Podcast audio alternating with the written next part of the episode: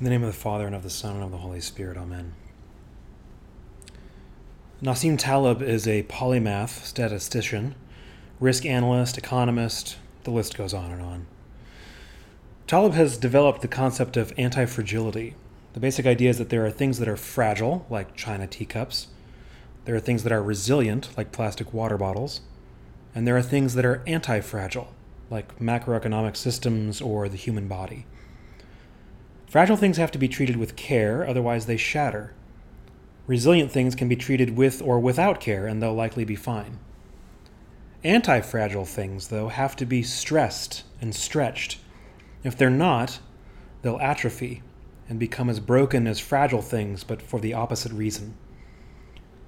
Anti fragility is an important concept in our world right now that speaks to things from macroeconomic processes, pedagogical models, all the way down to how to parent children.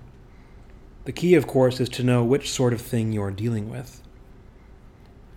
Professor Taleb might very well tell us that the church is an anti fragile thing, and it's just as likely that Christ beat him to the punch.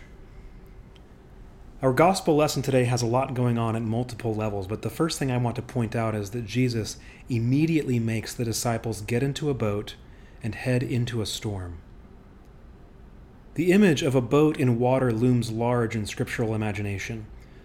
As St. Peter makes explicit for us in one of his letters, Noah's salvation in passing through the floodwaters in the ark is a prefiguring of our salvation in passing through the waters of baptism.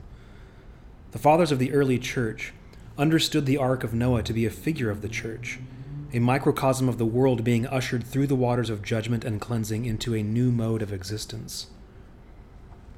It didn't take much of an imaginative leap, then, for the early church's reflection upon St. Matthew's account here to see an image of Christ commanding his church to move out into the storm of the world.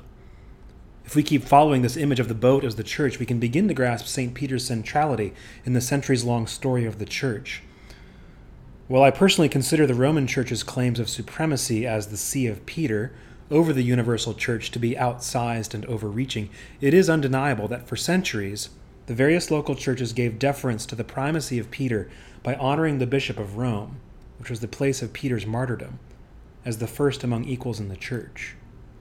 This story is one of several in Matthew's Gospel that centers Peter as the presider of the apostolic band and the nascent church. One of St. Peter's more recent successors, Pope Benedict XVI, has written repeatedly on this image of the church as a boat. In his own way, he describes the anti fragility of the church, Almost every time he speaks of the church as a boat, he describes it as a boat about to sink. He says, Throughout all of history, the little barque of the church travels in stormy waters and is in danger of sinking, or at least that is how it seems. And again, Lord, your church often seems like a boat about to sink, a boat taking in water on every side. The Lord does not abandon his church, even when the boat has taken on so much water as to be on the verge of capsizing. What Ratzinger understands is that the Church throughout her history has been slammed by the waves and winds of the world throughout the long, dark night of this age. It was in the fourth watch of the night, St. Matthew tells us, or what we would call the dead of night, the early morning hours before the sun suggests itself on the horizon, that Christ approaches the now weary band of weather worn disciples. These men, many of whom made their living on the sea, would have had tremendous respect for the tempestuous power of the water but it is when they see Christ treading upon the waves that they are struck with terror and fear. They scream that it must be a ghost, and who wouldn't?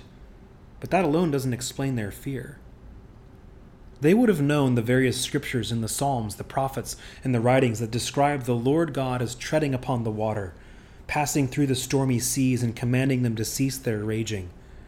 The same Lord who had revealed himself to their forefathers, Abraham, Isaac, and Jacob the same Lord who had shown the backside of his glory to Moses, the arch prophet of Israel, the same Lord who is shrouded in impenetrable darkness and wrapped in blinding light, who makes his ministers flames of fire and is hymned by angelic hosts who cover their eyes to keep from looking upon his terrifying glory as they sing the thrice holy. The same Lord who revealed himself to Moses by name, I am. The same Lord who said to Moses, you shall not look upon my face, for no man shall see me and live. This same Lord, whose name they would not have dared to speak, now approaches them, walking on the water as the prophets had written. It's unfortunate that our translators here have acted more like engineers than poets, because yes, technically you could translate Jesus' words to the terrified disciples as, Take heart, it is I. But what Matthew has written is the Greek version of, Take heart, I am. It is with the eyes of faith that we see not just Jesus Christ walking to the boat there and then, but Jesus Christ, the I am, approaching the storm tossed church here and now, speaking words of peace and courage, for I am is with us. Peter, as the presider of the church, speaks for all of us with faith, and Christ bids each of us to come. Of course, you know that Peter, as he climbs over the boat and begins to walk on the water toward his Creator and Savior, doesn't begin to sink and then become afraid. He becomes afraid and begins to sink. He pays more attention to the storm than he does to the sun. He's, just, he's distracted by the wind and takes his eyes off the word.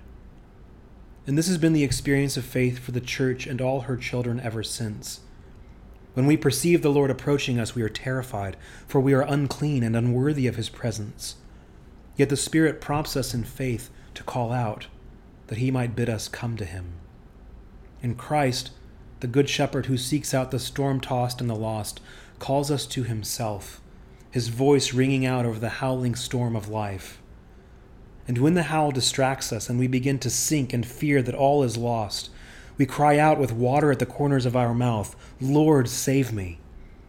And in what is perhaps the most powerful revelation of God's posture toward us, his creatures, Jesus reaches out and down and grabs Peter by the collar and drags him back up into life. And the way you hear Jesus speak to Peter is a revelation of how you perceive God and his relationship to you. There's no rolled up newspaper swatted across the nose here, no tisk tisk. Can't you see? Peter, every limb shaking in exhaustion and fear, still coughing the water out of his lungs, as the great I Am grasps him in a bear hug and smilingly whispers, Rocky, why did you doubt? As they return to the boat, the storm ceases and everyone in the boat worships Jesus. God the Son.